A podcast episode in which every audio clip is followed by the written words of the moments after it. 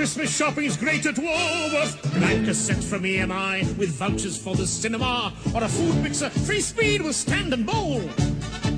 A Polaroid 1000, it's a self-developing camera. A home pack unit, look what it will hold! Just put it together, folks. This race and chase game isn't tame, and Simon's a computer game. If he's handy and a driver, this is fine. There's a Christmas gift for everyone in Woolworth Christmas time. Everybody needs Woolworth. Thank you, let you know. The greatest folk are wearing identity lockets. This cabinet for handy men will score. The latest razor from Gillette with swivel head, the smoothest yet, and sing faster, but my lips are getting sore. When it happens, a baritone clock radio, Chevron records, prices low, and music, music, music all the time. Everybody needs a Woolworth Christmas time. You cut me off, operator, operator.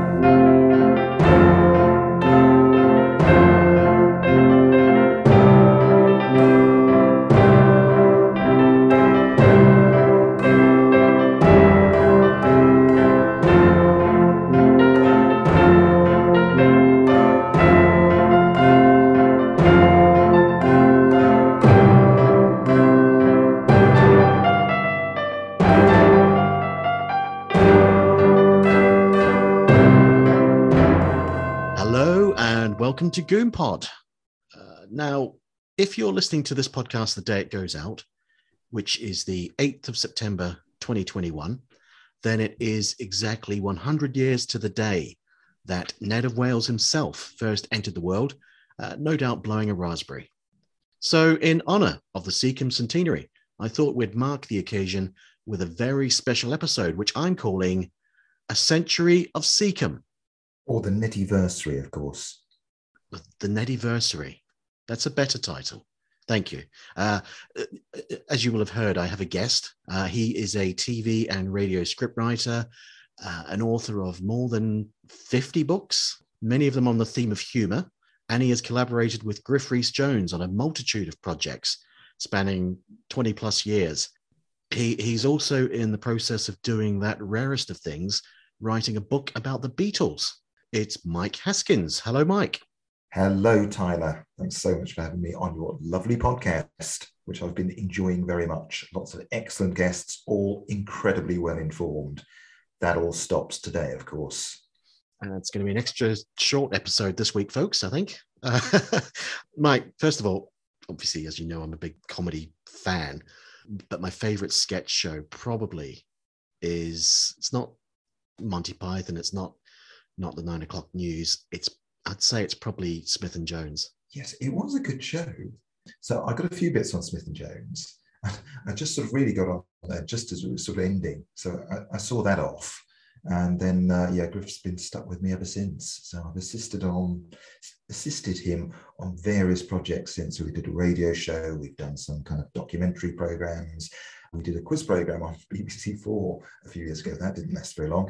And recently, he's been uh, he's been touring the halls with his um, his one man one man live show, which is which is well worth seeing if you get a chance because he has got some amazing stories. Whether it's you know. Uh, uh, cleaning the uh, the windows on skyscrapers in New York, or um, the time he was um, had to feed the uh, the sacred crocodile in the uh, on the Torres Strait Islands, and the uh, the director said, you know, just a bit nearer, Griff, just just a little bit nearer. Put one foot in the water. Yeah, it's okay. So, so yeah, no, he's got a lot of amazing stories which he keeps pulling out, and um, yeah, so it is a good show. Hopefully, people seem to like it. Before we dive into Harry, um, just quickly tell me about your Beatles tome that you're working on. I have been working on a little book of um, guiding people around um, Liverpool and Merseyside and all the sort of sites where the uh, the uh, the Beatles came together and they grew up and uh, all these sort of things. And there are many books of Beatle history. I realise this will be the first one of Beatle geography because I don't think people realise what a kind of strange, sprawling city Liverpool is. Mm. And you know, to to walk from John Lennon's front door into the city centre is going to take you the best part of two hours You know, it's that, that far out Yeah. because uh, it is just such an oddity, um, Liverpool, because there's just all these little bits to it.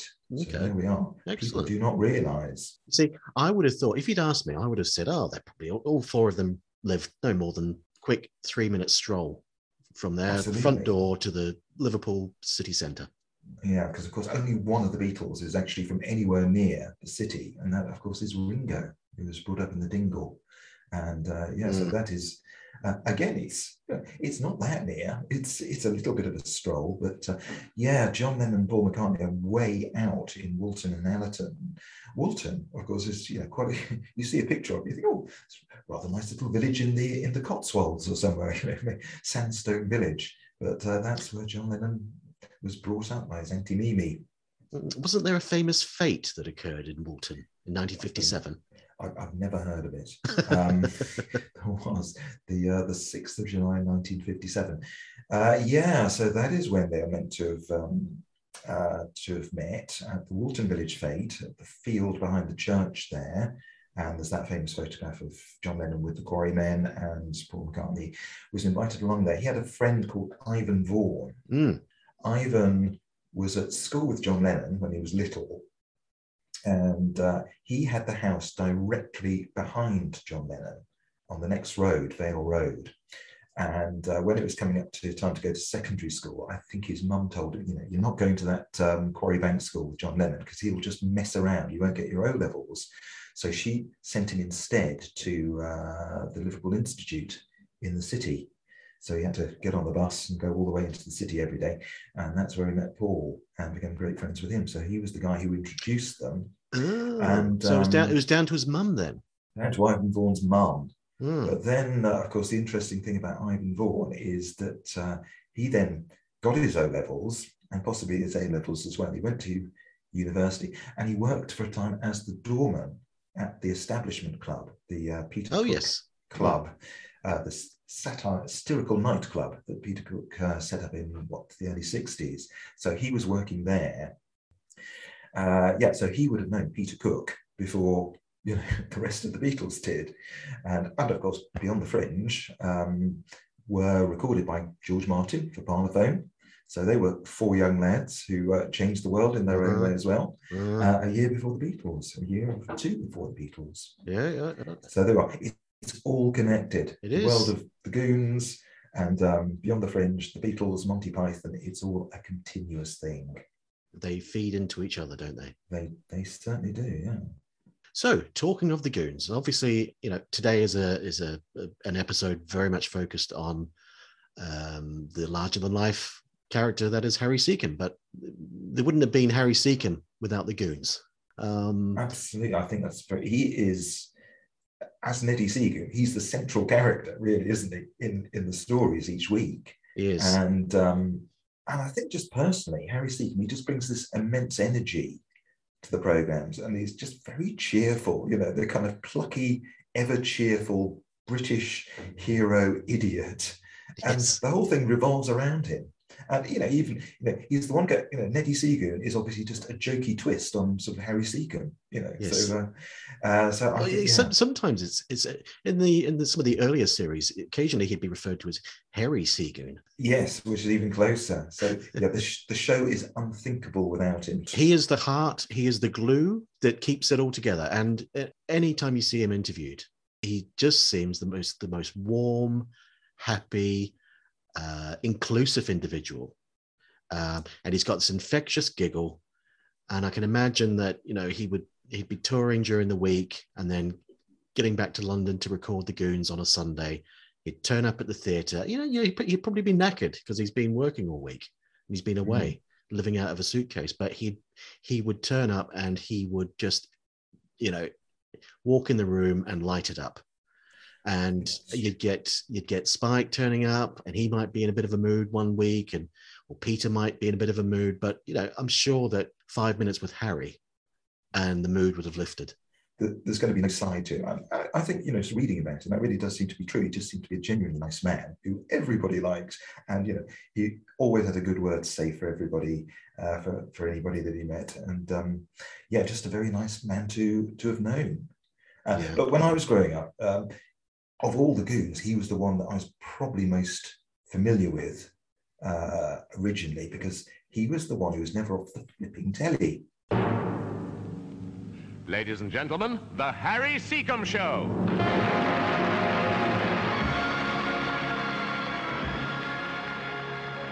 You know, hmm because he had the uh, the Harry Secombe show. So you know, this sort of early seventies that I remember, and um, you know, uh, his enormous great face would be filling the screen with these great gurning reactions, which is what you want on telly. Somebody who can react like that, and he just looks very, you know, kind of up, very cheerful. And of course, uh, in those days, he had these great big um, hairy sideburns. As He we did. say, Yes. or, or sideboards, as we called them at the time, like bits of wooden furniture stuck to the side of his face. Um, so yeah, just very expressive, very jolly, and um, yeah, that's the sort of person you want on telly. Forget all these beautiful people. We want people like Harry Secombe on telly. You know, somebody who visibly enjoys himself, which is Oh. always a good thing to say. And you know, yeah, he's a great laugher, isn't he? A great He is. giggler, enjoys a good laugh. Seems like very good company. Oh yeah. Let's let's put a let's put a as they say in modern parlance, let's put a pin in the Harry Secombe show for a moment, because I'd like to know uh, your history with the Goon show itself in terms of how you first came to it, how you first. I, I gather you're probably in your what your late seventies, so you My late seventies, yes, Yeah. that's right. You may have heard it. No, first time I- round. Uh, no, um, I, I'm getting on a bit, but I'm not quite so old that I can remember the Goon Show. But I do remember in the early 70s, which is when I got into it. I was about 10. And um, it was about the time that, uh, you know, Show of all had been on. Mhm. So I missed that. So, uh, and that, that I suppose, because that was, you know, there's quite a, a thing about that at the time. And then you had the script books coming out. And um, Harry, as I mentioned, he was on telly, so I knew him. Sellers, obviously, you knew because you know the um, the films would be popping up all the time. And the other thing that we used to have every week was uh, the Pink Panther cartoon show, which obviously Sellers is not really connected with, but uh, it did have you know a sort of Inspector Clouseau like uh, character in the middle of it. Yeah. So I remember that, and a lot of horrible strawberry flavored pink Pink Panther chocolate, which we seem to have in, in abundance for some reason. So uh, yeah, so we knew Sellers. Um, Milligan, I think I started collecting all the little books you could get very cheaply at the time, Dustbin and Milligan and so on. So I knew him from that. Bentine, last week, I think you were talking about uh, Potty Time, and Mm, um, Yes, indeed. which, which I remember coming on the telly. But the year before that, so round about the time Last Goon Show of all went out, he'd had a show on BBC One called uh, Michael Bentine Time, which I quite liked. I can't remember a huge amount about it now, unfortunately. So uh, yeah, so I think my my mum told me, you know, all these people, you know, they were all together in this thing, the Goon Show, and that, that sort of that piqued my curiosity. And uh, yeah, so I had to get the script books. So that was really my first introduction to the Goons. Mhm. And after, so I bought that without ever having heard the show. But uh, just, you know, I just got into the history of it. I was just very interested. All these sort of big names have been together in this, this program. Uh, started buying the script books. And then it was shortly after that that, um, it was when Last Goon Show of all went out that you had them on Parkinson. The episode of Parkinson that was so good that they released it on a vinyl LP and it was, it was available for years afterwards. So I, I used to get that of the record library, and uh, you just can't imagine now, you know, Graham Norton doing a show and it's so good. So Graham, so good. I think we ought to release it on a record. but uh, they, you had that one. There was another one with Sellers, wasn't there? There was another Parkinson one there was uh, yeah a few there years was later, and they released that on an LP as well. It's just unbelievable. But um, I think it was also the time that um, sort of BBC Enterprises got going because previously you'd had the Goon Show going out on the uh, on uh, Parlophone. Um, so yeah, so in the wake of these scripts and all this kind of interest, then you start having Goon Show classics. So you know, I started buying all those as they came out, Yep. and they started repeating them on the radio. So uh, yeah, so I'd stand by with my little cassette recorder and uh, tape them every week. And now those are all um, in a box just through there, and uh, I don't touch them because they will just fall apart if I try and play them again. Mm. But the, the the good thing is that today, in you know 2021, you can pretty much listen to most of the existing goon shows on things like Spotify, on BBC Sounds. It's also accessible. The quality is too good, I think. That's the problem. What you want is a, is a kind of really terrible, cheap old cassette. That's the only way to really appreciate these things. You know, the, the worst sound the worst sound quality that you can get. Um, yeah, that's what we quested after. Yeah, that's quite true. Now you just have the whole thing is available to you more or less. Yeah. But um, yeah, back in the day, these things were very precious. You know, they sort of turned up once in a blue moon, and uh, you know you collected them and uh, sort of built up your, thing that way. And, you know, and then we heard about um, a friend of ours who had um, a collection of even older repeats that he'd that had been recorded sometime in the 60s. So we, we had to go over there and get copies of those. And and let me show you, they were even worse quality. So um, you know, I've still got all of them. It's terrible. Yeah, I mean, I used to record them off the radio. Um, some people I know would would record just by putting a microphone up to the the, the, the radio speaker. And I definitely you... did that because yeah, sometimes you know the proper recording equipment uh, down here was not available.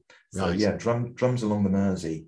Whenever that went out, they repeated that in 1976. I, I was up there with the, uh, uh, which I quite like because we're quite near the Mersey, and because you know that ends with um, uh, with Wallace Greenslade telling you. Um, well, now here is an announcement for listeners still wondering why this program was called Drums Along the Mersey. While the um, program was being broadcast, there were, in fact, several drums beating along the Mersey. Those with their windows open may have heard them. Well, we did have our windows open and we are near the Mersey, but we did not hear them. So. Uh, lying. Lying again, yeah. the BBC. Yeah. Fake news. If you had a microphone propped up against the, the radio speaker, you'd, you'd also be recording, you know, your dad as he walked in the room asking, you know, of where course. the newspaper is or whatever. Um, there's there's the there's the old um, there's there's the precious few what two episodes of 1952 Goon Show existing, and they're in terrible they're terrible quality, terrible recording quality. But you know what do you expect from 1952? But they've obviously been recorded uh, directly, uh, you know, off the radio with a microphone. And and at one point you hear someone's mum walk in the room um, and say something. I don't know what she said, but you know, yeah, Richard, have you brushed your teeth, or you know, something like that. And that woman has been immortalized. That yeah. is what you want. Uh, it's funny, all those little extra bits that you would get around the recording, the end bit of the news, you know, what was on the news that day, yes, all those years ago, and th- those are all kind of strangely fascinating when you go back to them. Yeah. yeah. So, Harry, where do we want to start with Harry? So it's a shame that, you know, two of the guys in the Goon Show we know quite a lot about, Milligan and Sellers. You know, we're, we're, we're sort of very interested in them, but there seems to be less, when you start looking, there seems to be less around about Harry. So mm-hmm. I know there's a bit of a bit of a shame that, um, yeah. in a way, that he doesn't quite get the attention that he deserves. Uh, you know, there's there's no kind of major online uh, site, you know, doing an episode breakdown of Highway, unfortunately. But, uh, mm, mm. Maybe and later in yeah, you'll be you'll be waiting a long time for the Goon Pod episode covering Highway. Believe me. oh, I don't think so. I, I think you should have one. Um, but uh, yeah, so I suppose the thing is that Secombe does the Goons, and he doesn't really do another comedy show after that. It's just not the way his career turns out. He sort of mm. goes with the flow, I guess. But um, you know, I just think he's, he seems such a nice, easygoing sort of character from what I can make out. You know, just a very stable person because uh, he meets his wife in 1946, just after the war. He's pretending to be a Canadian. I think the story goes. He's at a dance and he meets her. He's pretending to be, be Canadian because he thinks that will impress people for some reason. um, and you know, it's just rather lovely. They're still together. You know, up until when he dies in 2001, and um, yeah. Myra only died a few years ago, 2018, age 93. So incredible, really. Oh, but uh, there's ra- rather a nice, sweet story in um, Andy Secombe's book, Growing Up with the Goons, about uh, uh, after he's met her, he, they, they arranged to go on a date. And uh, he, uh, he, uh, he asks her to go to the cinema with, with him. So the next day they go to the cinema and he hides behind a pillar waiting to see if she'll turn up. And he's, uh, he's there waiting behind this pillar, and uh, there's no sign of anybody. And uh, you the time comes, and then uh, he's still hiding there. He waits, waits till you know, ten minutes into the film, and God, no, she's not coming, is she? So he comes out from behind the pillar, and she comes out from behind the pillar opposite. You know, she'd be doing exactly the same thing, waiting for him, to see if he showed up. So you know, that's rather rather a sweet story, isn't it? Well, those uh, those were the days when he was slim enough to hide behind a pillar. it might have been quite a large pillar. we don't know. but uh, yeah, so and after the war, he's the one of them who uh, who gets on the radio first, I think. Uh, mm. So, you know, or in fact, even on the telly, he gets on the telly first, sort of in the autumn of 1946. The television had only come back on that summer, and uh, he's on a program later that year. Uh, and from that, you know, he's, he's on at the Windmill Theatre, and he, he owes it all to that shaving routine, of course, which uh, mm. which we've heard a lot of stories about. So yeah, so he developed that in 1943 when he was in the army, which is a great little sketch, you know, for a one man thing. You know, you've just got the props easily available. And uh, you know we, we we know the routine. It's sort of you know demonstrating how different people uh, shave a young boy you know who's, uh, who's just sort of messing around. Um, a young man who's, who's, shaving for the first time a, a, soldier who's got to shave using freezing cold water. And so he develops this a brilliant visual act which sort of really works with you know his kind of um, his uh, you know his face reacting to things, and that seems to be the act that sustains him, that gets him everywhere. And you know, it's, it's just a really nice little idea of a, a performance thing you can do, just one man. Uh, so that, as far as I can make out, that's basically his act for years. Plus, of course, the singing. You know, because yeah. uh, we we know he can knock out a tune, and uh, it sort of reminds me a bit of um, what was it, what's his name, um, Don Estelle in uh, It Ain't Half Hot Mum, yes. you know, sort of the, the, little round guy with the glasses who Lofty. belt out a tune. Yes, mm. Lofty. Uh, so I suppose he's a bit taller than Don Estelle, but um, it's that sort of thing, isn't it? And, you know, obviously he can just sort of naturally sing so well. I, I, I, I don't think Harry ended his days knocking out his his self-published autobiography out the back of a car in Tesco car park. That's true, isn't it? Yes, mm. I forgot about that. But uh, after the war, uh, you have this thing called the Central Pool of Artists, of all these kind of uh, performers who've sort of congregated there in uh, in Italy, somewhere near Naples. And I think that's the first time that you uh, get him on the bill with uh, with Milligan in a mm. show called Over the Page, and there is a program from that that I think you can see online. And Harry's right at the top of the bill. It looks like he's you know top of the bill there, and mm-hmm. um, Milligan's there down at the bottom of the page as part of the Bill Hall trio. They they become a big thing as well, of course, when they they get back to London. Um, but yeah, so yeah, he carries on with his uh, his shaving routine. I think that's what gets him on at the Windmill Theatre.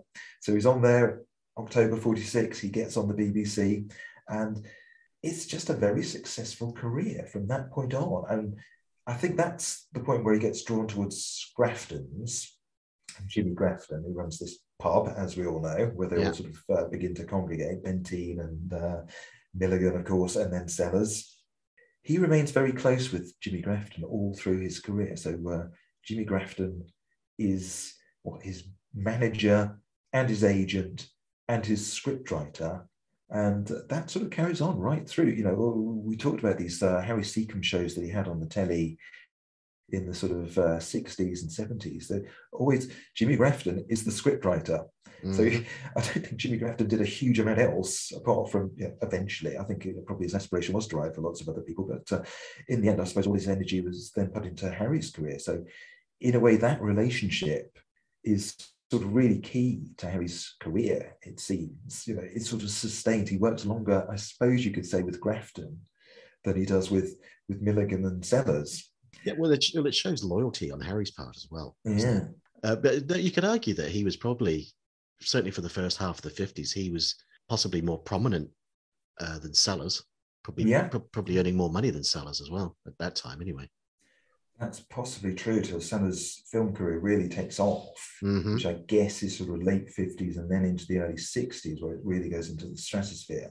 But um, yeah, I mean, Secombe has his own show on the on the telly by what 55, 56, yeah, 55. Secombe here is his first, um, you know, sort of starring TV Mhm. series, and Spike guests on that, and Sellers comes on um, a little while later. Yeah, so he's on all those things. So yeah, it's interesting that uh, he is he is um, ploughing his own, you know, he's following his own path there, isn't he? Well, he's not. He's he's a comedian. He's a comic, but he's got more than one string to his bow because he's got the the singing as well. And Yeah. and I gather that you know he got professional training in the fifties. I gather his teacher Yeah. sort of thought very highly of him. Yeah, it's Uh, thought that he, you know he could become literally one of the best tenors in the world. yeah, and, and- essentially said, look, ditch the ditch the comedy, ditch the laughs. you know, just uh, you could make a lot of money. You know, just just by being a straight singer. yeah, and he didn't want to do that. He wanted to combine them both. Or he wanted to continue with the comedy, but obviously, you know, music was still a huge part of his life. Yes. So I, yeah, I mean, obviously he had a long, successful career, so really had it both ways, didn't he? And you know, uh, he didn't go into sort of straight opera or anything like that, but he does then get after the Goon Show. He just has this uh, phenomenal sex, success uh, in musicals, and uh, it's '63 when he uh, when he opens in this musical Pickwick, which I have never seen. Uh, I, don't, I don't think we can see it really very easily because um, Pickwick was obviously put together in the in the wake of Oliver, Lionel Bart's Oliver, which had been a huge hit. Obviously, we all know that one. Um, and Pickwick, which was uh, uh, put together by some different people. Leslie Bricusse, I think, is the is the one that Yep. we particularly know, and uh, Wolf Mankowitz wrote the uh, the book. Hmm. Pickwick, as they said, he'd written The Millionairess, the screenplay for The Millionairess, right. a couple of years earlier for uh, Sellers.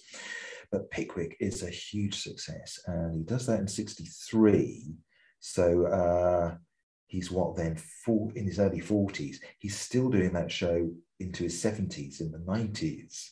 So uh, just you know, whenever there's whenever there's not much in the book, you know, just get Pickwick out again, and it's going to go down a storm. But unfortunately, unlike Oliver, which was filmed in '68, which Secombe gets a part in that, doesn't he? As Mr. Bumble. Um, but Pickwick is not turned into a into a big film. They do a TV version, but that's sort of that's difficult to get hold of. And you've been trying, but um, it's Yeah. not turned up yet. I, I have, I have, uh, I have contacts. I have people who who, who know people who know people who've been trying to track down a, a copy of the BBC BBC film of uh, Pickwick from '69, I think it was, or '70. Um, Yeah. But it's uh, no joy so far. But it, that would have been fascinating to see that. It would. So yeah, so that that show, you know, huge success in Britain. It takes him to Broadway as well. Ladies and gentlemen, here is the English star of Pickwick, Harry Secombe, in a scene from his hit show. The role of Sam Weller is played by another brilliant London performer, our friend Roy Castle. And here is the scene.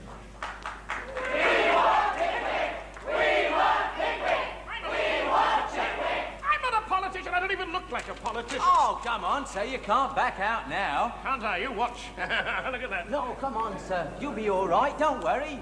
You've got the face of a politician. Have I? Yeah. Now, what you haven't got, sir, is the perambulations and the gesticulations. The what? see? Well, if you'll pardon me, sir, your walk, it's all wrong, see? Now, you walk like this, don't you? I do not. Where do you get that idea from, boy? Now, the political gentleman, sir, he has to look busy, see? So he walks like that. Try I that. like that. Right? Davy Jones from the Monkees says he was in that as well. Obviously, he was the Artful Dodger as well. Hmm. But he reckoned, well, he must. He wouldn't lie, would he? He says he was in that with uh, with Harry, and that's that's really what sort of got him attention in in America. And sort of course, um, in, in the Monkees. Pre Monkees. I mean, what Davy Jones was at the Ed Sullivan Theatre. He is um, he's on the Ed Sullivan Show the same day as the Beatles, isn't he? So Hmm. No one missed that. So uh, and that would have been with Oliver, I think, not with Harry Secombe. So uh, True. yeah. And wasn't he um, Ena Sharples' grandson? Do you know what? I don't remember that. I've been told that all through my yes. Davy Jones was Ena Sharples' grandson in Coronation Street, wasn't he? Yes, I believe that's true. Yeah. Also, the, the, uh, just as soon as we sort of have gone on to the Davy Jones podcast, because um, the interesting thing is, because David Bowie was Davy Jones, wasn't he, as He well? was. Yep.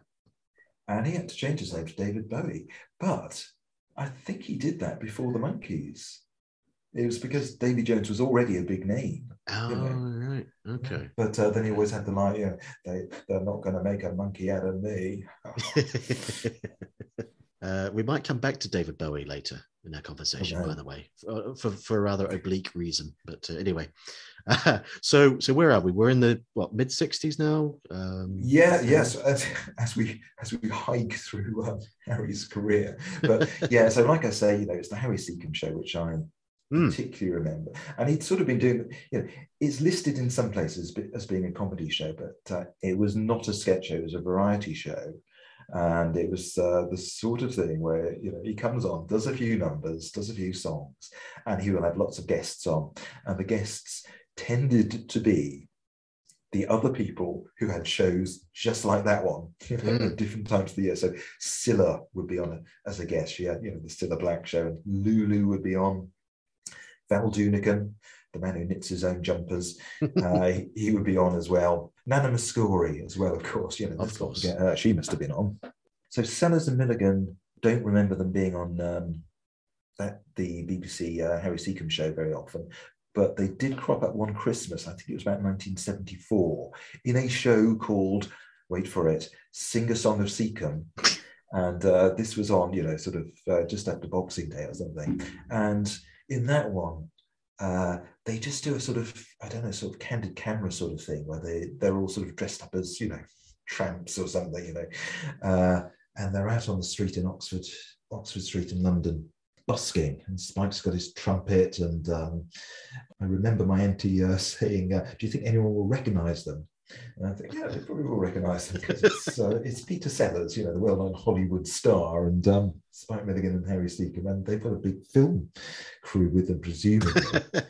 yeah, and, Uh, Ha- and Harry Secombe's quite a distinctive looking fella. yes, yes, you're not going to miss him. Yeah, that's right. The traffic has been diverted around him. Yeah. So, uh, yeah, so yeah, so but they didn't really sort of crop up on, but it was the sort of toehold on you know mainstream television. You know he was the one harry was the one with the uh you know the peak time saturday or sunday night show on television at the time. So uh you know obviously Sanders big film star milligan's not going to get a big show on bbc one um unless it's the melting pot. Um Mm. uh, later in the series uh yeah, but yeah. uh, yeah, Harry Secombe was the, the one there. So he's sort of, you know, the way in. And of course, he would always be, you know, cropping up on these uh, programs, Parkinson and uh, so on. And um, he was everywhere at the time, just a huge star.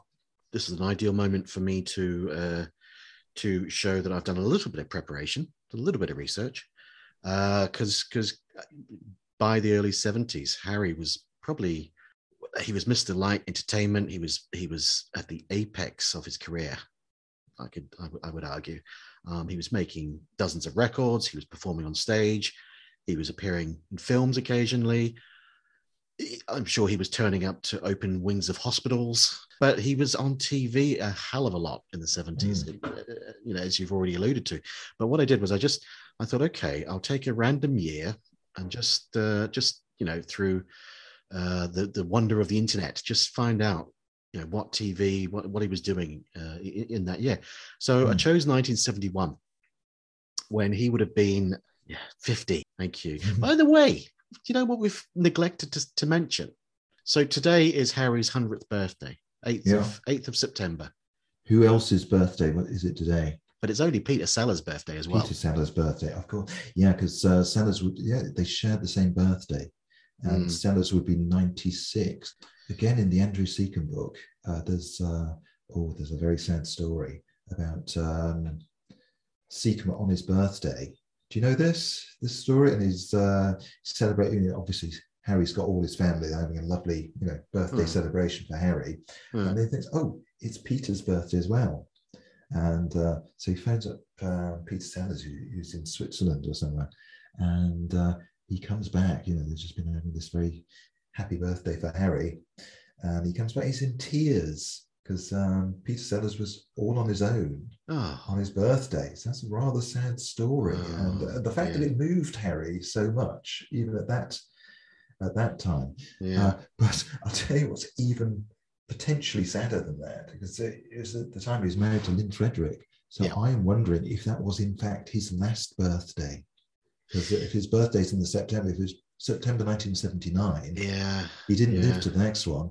So that, so I, I brought the mood down slightly there, I'm Yeah. afraid, with that. story. Yeah. But uh, yeah, so it just shows you that yeah, they were born the same day, they shared the same birthday, and um, yeah, and still Harry went out of his way to uh, to give Peter a call and was was very moved to find Bless him. uh, Yeah. so yes, that is a shame. But then Sellers did seem to go a little bit odd towards the end. And the beginning and the middle. yes. so let's look at this year 1971. Let's look at what Harry was doing on the old uh, idiot's lantern. So 71, he appeared on a number of editions of Stars on Sunday. Believe it or not. Stars on Sunday, I remember very well. Mm. Have you ever seen an episode of Stars on Sunday? No, I've seen a I've seen a the goodies parodied it once. Stars on Sunday, listeners, was um, it was like the ITV. I think it was made by Yorkshire Television, wasn't it? And it was the sort of religious program on Sunday night on ITV, and it was, as the title suggests, Stars on Sunday. It was presented by Hmm. this guy Jess Yates. Do you know all about Jess Yates, Tyler? Yes, you do. yes, I do because Yes, he's yeah. Paula Yates's supposed Yes. father. Is that right? Well, yeah, that's right. So Jess Yates presented this program. I think he was sort of sitting at an electric organ. It's just amazing. This is what we watched in the 70s. And, uh, you know, they would have hymns and so forth. And uh, they had amazing guests on. And this is the funny thing about it is that they would have these people on, like uh, Bing Crosby, right? Hmm, Princess Grace of Monaco, you know, Right. these sort of names. And it's a religious program, so we're just going to pay you the absolute minimum. So, you know, Bing Crosby gets paid something like 49 quid for appearing on Stars. I don't know if that's quite. Did they um, did, did they get the really big stars like uh, Derek Beatty? I don't know.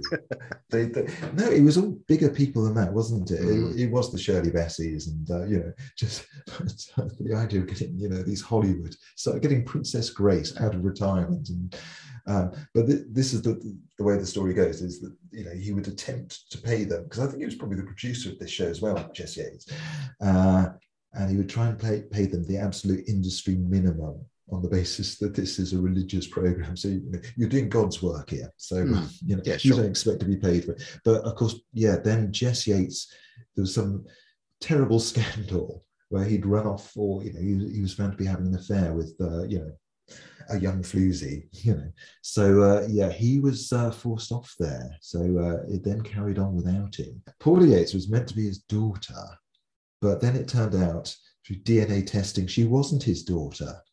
Whose daughter was she? Right. I want to say Hughie Green. It was Hughie Green. Yeah. Hughie Green.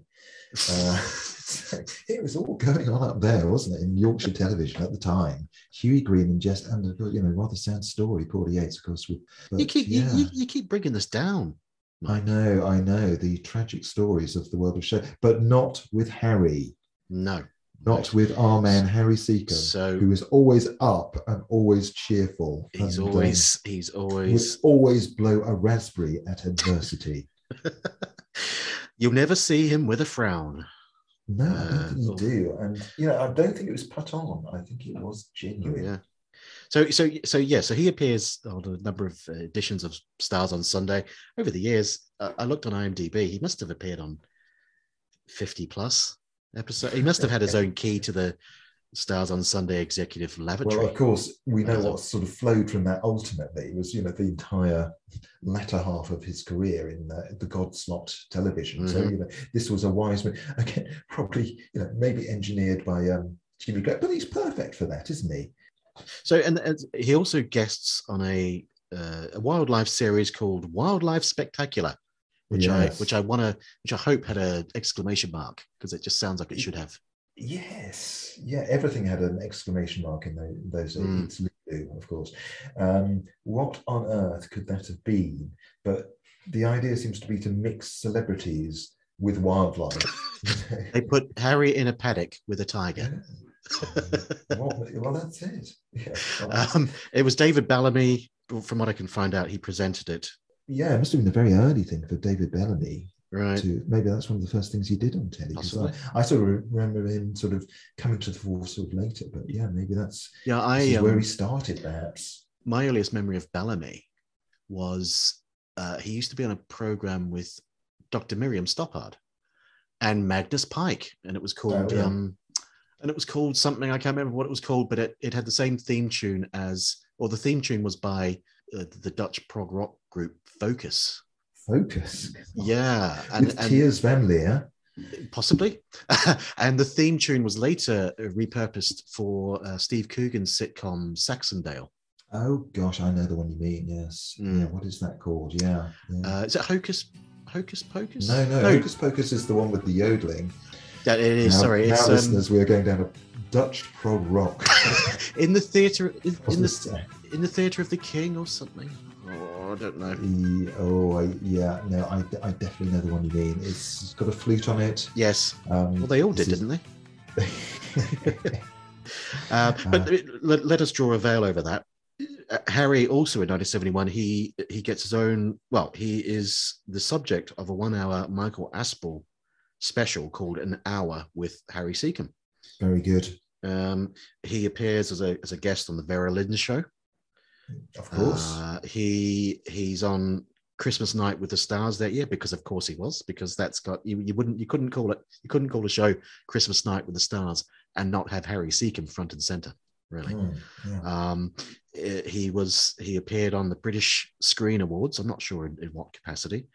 Uh, he was on something called the Festival of Entertainment, Hmm. um, which I gather was was showcasing international variety acts. And I don't know what he was doing, whether he was a guest or a presenter or possibly doing an act, possibly doing a shaving act. Who knows? yes. Uh, he was even on the Golden Shot.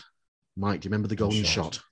I, I- I certainly do with Bob Monkhouse, Bernie the Bolt, a Mhm. show in which um, in, in which ordinary members of the public were given charge of crossbows and had to fire them at targets in order to win prizes. Yeah, an excellent program which ran, ran for many years. Yes. Bob Monkhouse, Norman Vaughan, Charlie Williams.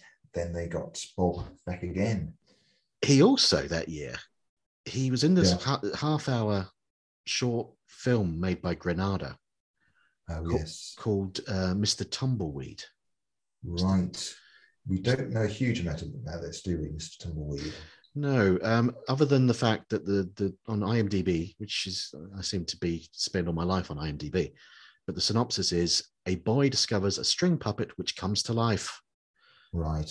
Yeah, that's right. Because Pinocchio was still in copyright at the time. That's that's. Uh, Yes. yeah so but it was it was notable for the fact that among the cast was a very young actress by the name of katy manning right. Yes, there we are. So her springboard into Doctor Who because she was in Doctor Who shortly after that, wasn't she? with Mhm. John Pertwee, with Harry's old friend from the radio, John Pertwee. Um, Uh, uh, get it, yeah. get it, get it right. John Pertwee, surely. Is that how you pronounce it? It isn't. No. It isn't. John Pertwee. Um, Bill Pertwee in Dad's Army. Michael Pertwee. There was a lot of Pertwees around at that time. Uh, in fact, tell you what, Michael Pertwee wrote the book of the other great 1960s Harry Secombe uh, musical, The Four Musketeers, which is the one he does in about 1967. And when you see the Goons doing um, Tales of Men's Shirts, is that the one they do on ITV with Uh-huh. Cleese as the Yes. announcer? And he's got the little sort of goatee beard. Oh, And that's- yes. That's because he was in The Four Musketeers at the time. there you go. I Um, wondered about yes. that. Hmm. So yeah, so which was not a which was you know obviously banking on having another Pickwick, but I don't think it was. I think it lost money and just sort of kept going because you know Harry was so popular. Absolutely. And Getting back to 71, because I've been remiss, I completely forgot. And we've been talking about it already. Of course, the Harry Secombe show. Of course, Uh, it was never off the telly. No, so in 71, it's into its third series. Let me just uh, let me just get my notes here because I'll, I'll just I, I made a note of about five or six or seven or eight people that were guests on the 71 Harry Secombe show series. Okay. Uh, man reaches for paper. Um, okay, so we got you. You got your Dick Emery. Yes, old friend from um, yep back in the day, Back in the day. and uh, Grafton's and everywhere. Uh, and appeared in the Goon Show once or twice. Yes, Uh, you've got Beryl Reid. Babylon. Beryl Reid, yes, Beryl Reid. Uh, Hattie Jacques. yeah, Uh, Ronnie Barker. Uh, right, Ronnie, the the famous uh, thespian who liked to tipple, uh, Nicol Williamson, uh huh, who uh, who appeared uh, as the killer in my one of my favorite Columbo episodes. It's always a pleasure to present a new and exciting talent on my show, and tonight we have a young soprano from the Covent Garden Opera Company, for whom I predict a great future. Here to sing Puccini's lovely aria, Chi il bel sogno di Doretta, is a beautiful Kiri Te Kanawa.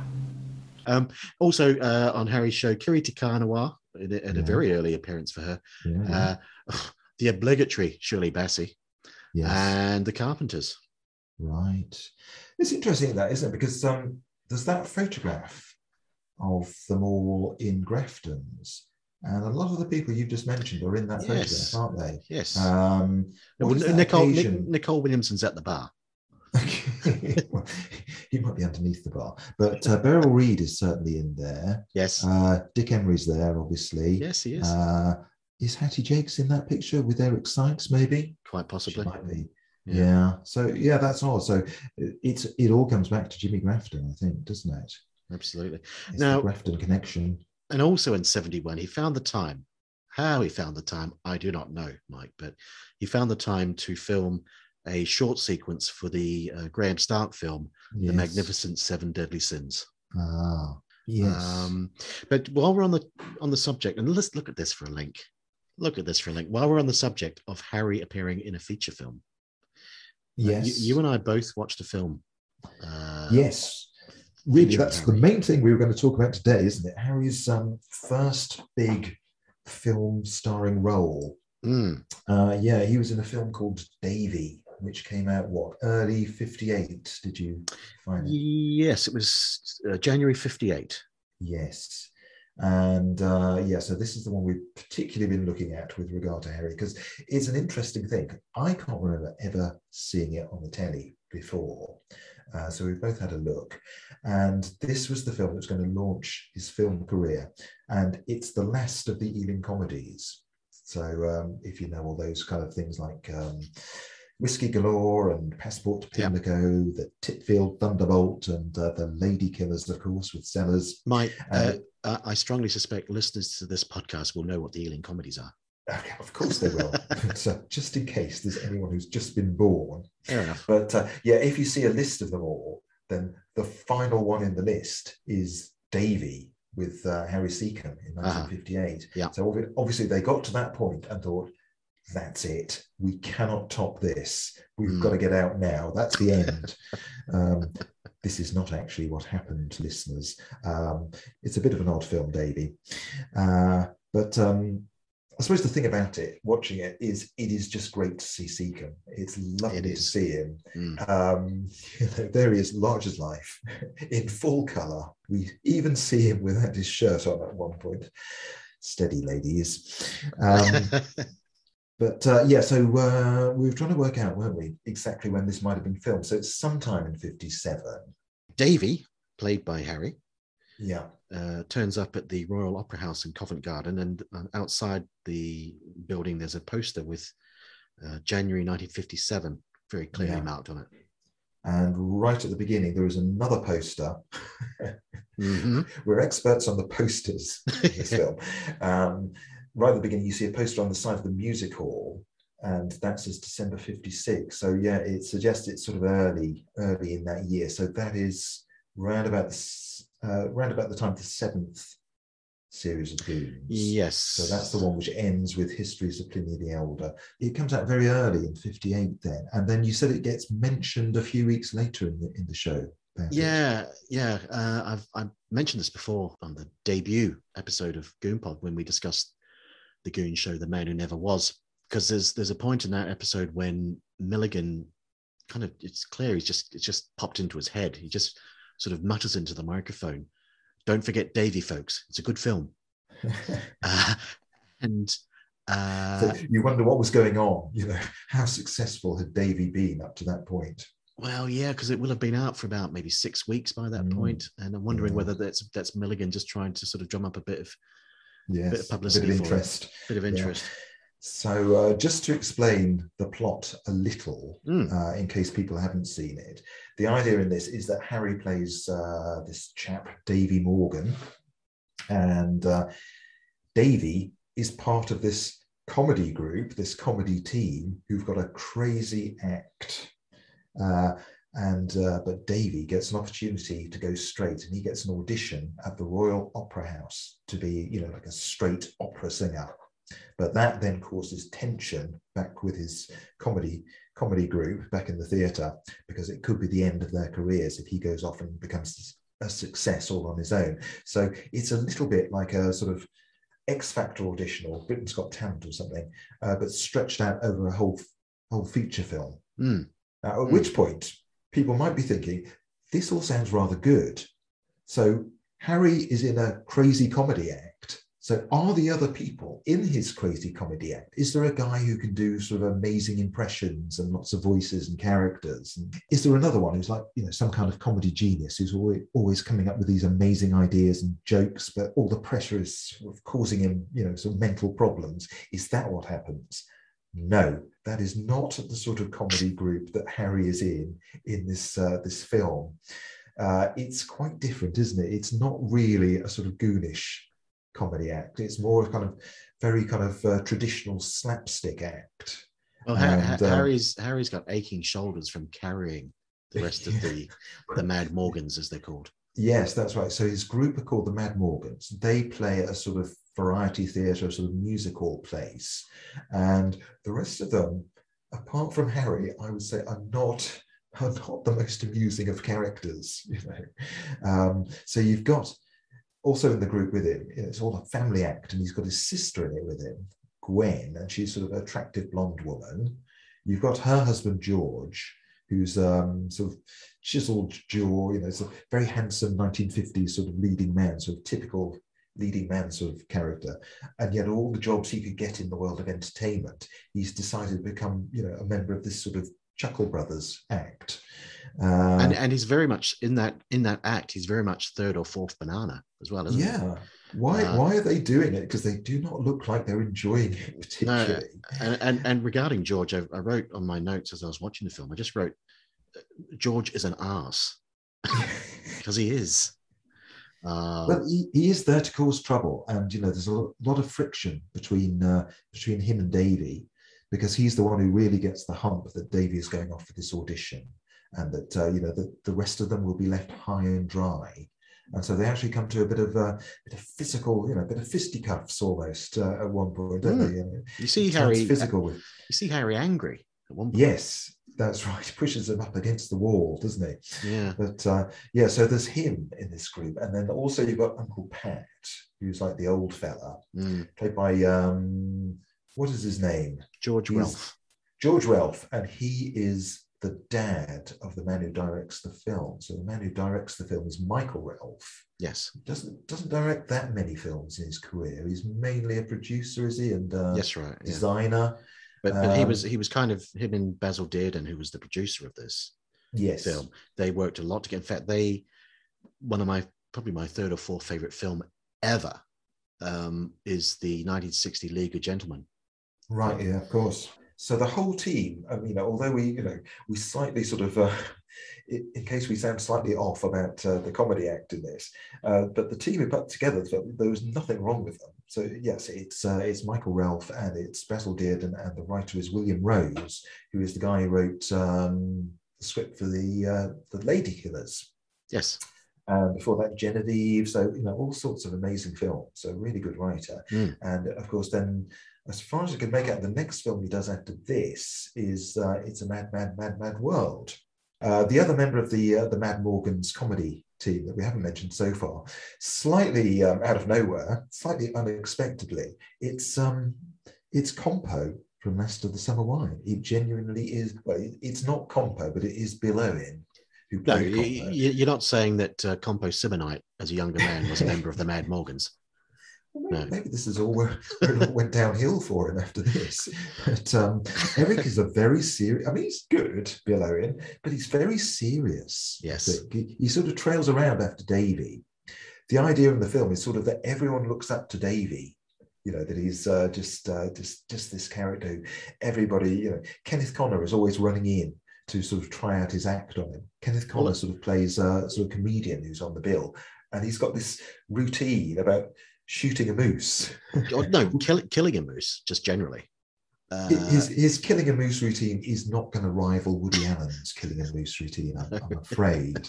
But uh, it does add just a moment of levity because it's quite a serious film in many ways. It's the reason it seems so odd to us is because you've got this very kind of slapstick act.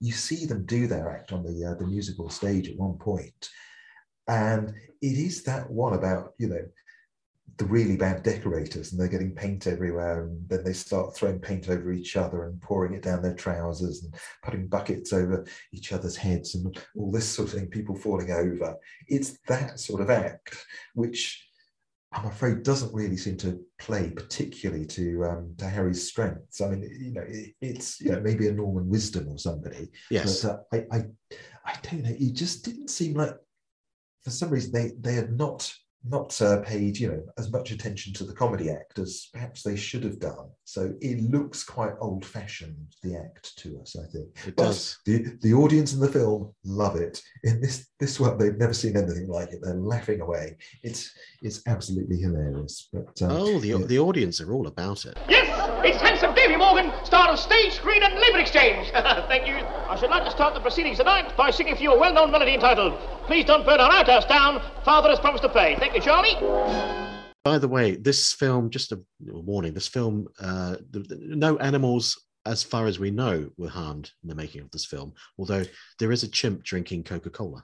Yes, Harry gives a chimpanzee a bottle of Coca Cola in the film, which um, I don't think we approve of these days. I, it's, uh, I suppose they didn't know in those times. But uh, yeah, so again, one thing you see as, as Harry is sort of passing through this um, backstage area is all the different acts on the bill. And so one of them is this guy with his, uh, with his chimpanzees, Mr. Winkler and his chimps. And uh, Mr. Winkler is not the Fonz. But um, do you know who Mr. Winkler was? He was Andre Marley, I think the actor was called. And the interesting thing about him, Tyler, the interesting thing Mhm. about this actor that we've never heard of before, Yeah. you know, very fine actor, I'm sure, but his mother-in-law's brother was Sigmund Freud. So that, that's quite an oddity, isn't it? So, um, so uh, yes, young Andre, I think you're having uh, strange feelings about your mother-in-law. Um, so yeah, so uh, yeah, so he would. I don't know what relation that would be. Um, so Freud's, I don't know, uh, nephew-in-law or something. Uh, he's the man with the chimps in uh, Yes. the Harry Secombe film, Davy. uh, the other, the other member of the family, uh, of course, that we haven't mentioned is little Tim. ah, So he, Gwen and George's little little son, and there's all these. Um, I mean, he gives Harry some very, you know, very nice little scenes where you know, who was that man, Uncle Davy? Why is everyone angry, Uncle Davy? well, So- it, he, he, watching him, it, makes you wish they'd reinstate the workhouses, have Yeah, I have him think so. working in a blacking factory or something. Um, yes, but- but again, an interesting person is playing Yeah. that role. Who Yeah. is it, Tyler? young Tim, little Tim, was played by yes, Peter Frampton. Peter Frampton, the guitar player from Humble Pie. Frampton comes alive, the Show Me the Way hitmaker. No, no, no, not that No. Peter Frampton. No, Not and, that, and no, not no. not that Peter Frampton that also went to school with David Bowie. No, of course, of course. There's David Bowie again. Uh, um, no, this is a a different Peter Frampton. different. That there are two, because you wouldn't think it's that common a name. But yes, so he's Peter Frampton. He is the son of the makeup guy in the film, isn't he? I think. uh, Harry Frampton. Yes, that's right. And then uh, little Peter grows up to follow in his dad's footsteps and becomes a, a, a renowned uh, makeup artiste on feature films and wins uh, an Oscar for Braveheart. He wins an Oscar for the makeup on Braveheart, Mm. even though that's just what a blue rectangle with a white cross across it. But um, yeah. So so that's really good. So he is the Oscar winner in this film, little little Tim, played by Peter Frampton. I think Bill Owen won an Oscar. I'll have to check that. I don't think he did. maybe, maybe, maybe he did for uh, Last of the Summer Wine, the movie. but um, I- I'll tell you what, uh, which uh, I'll tell you what would actually make um, Little Tim's um, Little Tim's scenes slightly more interesting. If only he spoke with Bluebottle's voice. all the way through. I think. Uh, the, the- you know, they could have got Sellers to play that role. That would have been good. But um, the premise of the film is that it you've got this this hoary old variety act, family act that that's been looks like they've been doing it for 70 years or more. Because Davey's Hmm. dad and Uncle Pat began it back in the day. And, and and I gather it's kind of more or less been the same act for decades. And then Harry yes, Ha- Ha- Harry looks gets like it. Yes. Uh, Harry gets the opportunity to go and audition at the Royal Opera House because he's because he's got Yeah. such a fine voice. And the others, particularly George, the others in the act, um, they they see their backside pretty much. They're, they're they're put out by this because, let's face it, you know Harry is the the one with the talent in this family, uh, Mm. and if he goes, Yeah. then then they're pretty much unemployed. So, but but Harry, uh, Davy, I should say, Davy and Tim, they uh, they go to the Royal Opera House, and uh, Davy sings that song that Pavarotti made popular, um, Nessun Dorma. Dorma, uh, and Tim, little Tim, little cack-handed Tim, somehow manages to uh, make all the scenery on the stage where where Davy's Yeah. performing uh, fall over. knocks over all the backdrops on the stage at the Royal Opera House. So this is total disaster. And so Yeah. then- then they have to do a runner, don't they? And yes, and the and the sort of the what is he, the theatre director, the musical director, Oh Uh, yes, this- Sir this- Giles. Sir Giles, play, played by um, Control from Tinker Tailor Soldier Spy in the seventies, Yeah, uh, Alexander Wow. Knox. Uh, yeah, you can tell in this film that he's very arty and he's very important because he's got a funny little beard just on his chin and no other facial hair. Yes, So um, you know, yeah, he's definitely you know somebody extremely important. he is. He's, he- he's perpetually angry as well. Yeah, yes, that's right. Because uh, yes, but very polite as well. Oh yeah, yeah. Um, another character we, we didn't mention earlier on who, who crops up, uh, he doesn't even get credited, is uh, the young Bernard Cribbins, who's there working in the theatre with uh, Mhm. with Harry. I think it's might be the man who winches him up. yes. This is an odd thing because his family are really worried. He's going to go to the opera house. He's going to do this audition, and everyone's going to see, oh, you can be a solo singer. Off you go. But when you see them do the act in the theatre, the first thing in the act is Harry sings a song all on his own. Davy, Harry in the film, sings the song all on, on his own. And uh, the others are not involved in it whatsoever. So he's already a solo singer. Mm, mhm. And um, and uh, and he and he and he can hold a note, can't he? yeah, of course, yeah. So you know, we see him sing this. Who wrote that song, Tyler? Did you notice who co-wrote that song? Someone who, who sort of uh, flitted in and out of Harry's life occasionally, I believe. Uh, Jimmy Grafton.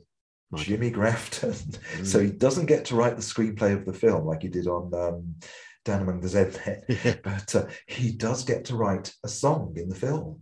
And uh, yeah, so it's you know a nice sort of uh, song for Harry. But he sings that at the end, sort of straight song, not a comedy song. But then at the end, his uh, his bow tie starts revolving. you, you've got to have a bit of mad comedy put into it, haven't you? Uh, his bow tie starts revolving, and then he's sort of winched up into the uh, the rafters of the theatre by I think the young Bernard Cribbins. Yeah, and, and and when he goes on, when Harry, when Davy runs on to the stage at first, before he's you know to sort of warms up the audience or does a, has a little bit of banter with the audience, and at one point um, he says uh, he mentions stars of stage, screen, and labor exchange, which which made me prick my ears up because that's uh, lifted directly from the Goon Show Scratch. Very good, well spotted. Mm. Yeah. So yeah, there's not a lot. You know, if you go to this film expecting a bit of goonish humour, you'll probably be a bit disappointed. I think. I mean, you know, you've got Harry, and he is sort of funny with the people around him, but really, you know, the the, the uh, dramatic scenes in this are not sort of comic scenes. You know, you compare it with the Lady Killers, where it is a dramatic situation, but there is still great humour in, in these great lumps, you know, pretending to play uh, violins and what have you. Um, and so everybody, was- everybody in that theatre, by the way, seemed to, on a regular basis, touch Harry for a fiver. Yes. Again, this is a thing in real life, isn't it? Because you watch this film and it is like somebody, Jimmy Grafton, had a checklist of things that uh, they wanted to put in about um, Harry Secombe. These are the things you must know about Harry Secombe. You know Hmm. that uh, he's he's funny, he's always joking, he's a really nice man. He's in this crazy comedy act. He gets on well with children. He gets on well with animals. Everybody likes him. He's uh, he's lending out money to people whenever they need it, which, which he genuinely did. I think Harry. There's the story, isn't there? He's at some kind of um, show, and people need to get home for Christmas, and they're they're a bit stuck. So he gives people the money to get Mm. get themselves home. So he was a nice, generous man. Yeah. So it's sort of making all these, you know, there's all these things they want to say about Harry Secombe. You know, plus, you know, he can belt out a bit of light opera. Um, and those are all sort of crowbarred in. And then the plot is kind of shaped around these things rather than actually starting. You, know, you could make a great film with Harry. You could make a great Ealing comedy, you know, you know, where where he is, you know, somebody sort of working his way up from um, whatever, you know, he's somebody working on the docks in uh, Swansea or something, and you know, he's some he, a sort of Billy Elliot sort of story. Hmm. You know, you, you can Hmm. see that sort of thing Yep. working for him and funnier. Sure. So you know, yeah, because because the film's all over the place tonally, uh, and and I actually found the end quite disappointing. And it's a, this is a spoiler, but the film's you know face facts. The film's over sixty years old, folks. Um, it ends on a what I. I mean, it, it ends on what the, it, it seems to think of as an upbeat note, but I see it as a downbeat note, certainly for, for Davies, for the character of Yeah. Davy, because because Davy gets offered a job with uh, the the Royal Opera Company, yes, uh, and he basically says thank you but no thank you he says uh, i've decided i'm going to stay you know stay as part of the mad morgans and prop up my worthless leeching family uh, for another for, you know, for another 10 years or so um, and and he's and he also he seems quite happy about that as well yeah, Um, yeah. Because I I suppose the, the the moral is family loyalty, which again that works for Secombe in real life, doesn't it? mhm. But uh, yeah, you're quite right. In terms of Davy's career, you know, the rest of them should be. You, know, you go, Davy. There's nothing for you here whatsoever. you go and become a big. You know, and then they can all leech off him in a different way when he's become, you know, the biggest Oh, yeah. uh, opera singer in the world.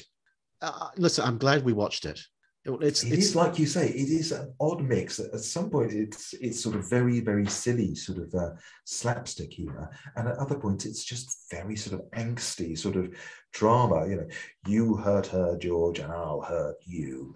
You know, it just becomes very serious at Yes. the moments.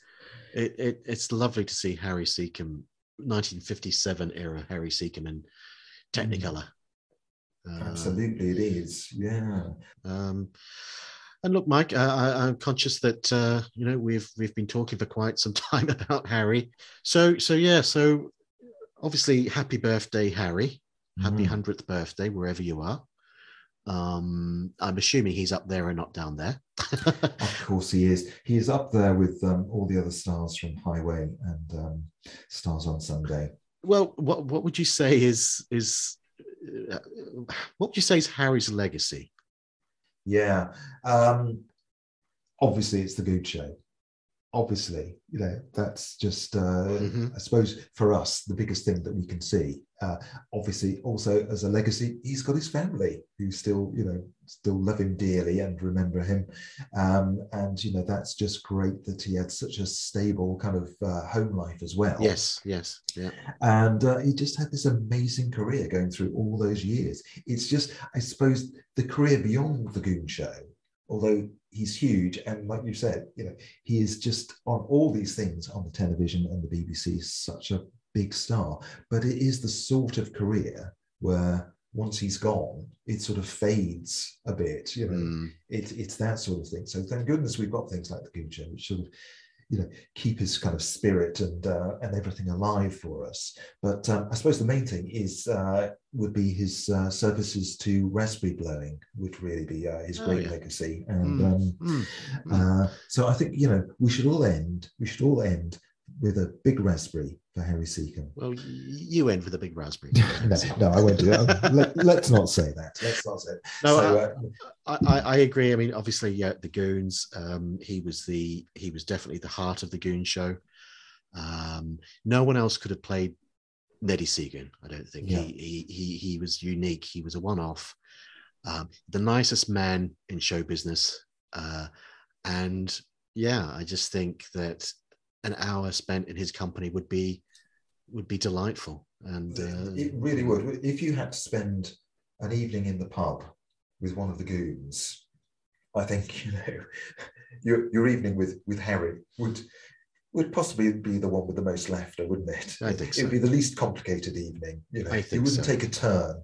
you you wouldn't you wouldn't be on pins every moment worrying about you Yeah. know I saying mean- the wrong thing Wonderful though it would be to meet any of them in Yes. person.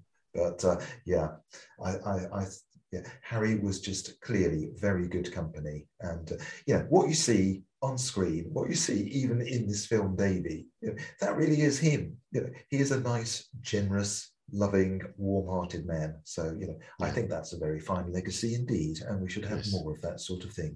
indeed so thank you harry secombe thanks again to mike.